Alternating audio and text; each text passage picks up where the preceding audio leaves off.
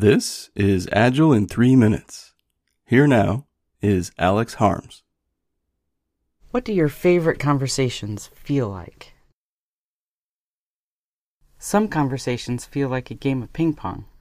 People take turns talking, but never really hear each other. Agreements are reached whether we agree or not. Or one person feels like they're being used to further an agenda they don't even understand. These conversations, including meetings, can end with frustration and lack of alignment. People come away pulling in different directions. They can also feel pretty icky. Wholehearted conversations, on the other hand, create connection, understanding, and real agreement. Participants are working together, and when it's over, no one's left saying, What just happened? Wouldn't it be nice to have fewer conversations that go nowhere and more of the kind that lead to better connection, more productive meetings, more effective collaboration? Wholehearted conversations start with being real, with having empathy, and with showing the other person that you care. Once I know that someone's interested in a conversation, I usually begin by listening, which isn't easy. When I'm listening, sometimes it's hard to keep my mind focused on the person I'm listening to. Ideas come up, or I feel the urge to start sharing my own experience.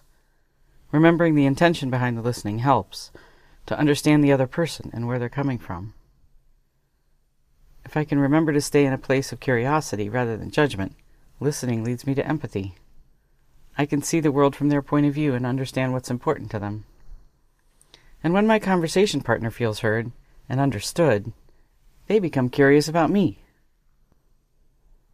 When someone's interested in hearing me, to be genuine is sometimes as hard as it was to listen.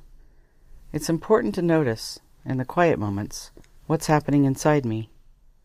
When I feel uncomfortable, I can let that discomfort push us toward disconnection, or I can meet the discomfort with curiosity. The next time you're in a conversation, notice what's happening inside you. Notice what you see in the other person, and then see if you can tell what leads toward wholehearted conversation and what leads you or them to hold back, defend, or repeat the same point over and over? What happens when you replace judgment with curiosity? What happens when your conversation partner feels like you've really heard them? How was it listening to these three minutes? Are you curious? Do you have things to say?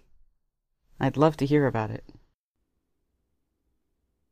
You've just heard an increment of Agile in 3 Minutes, the simplest podcast that could possibly work.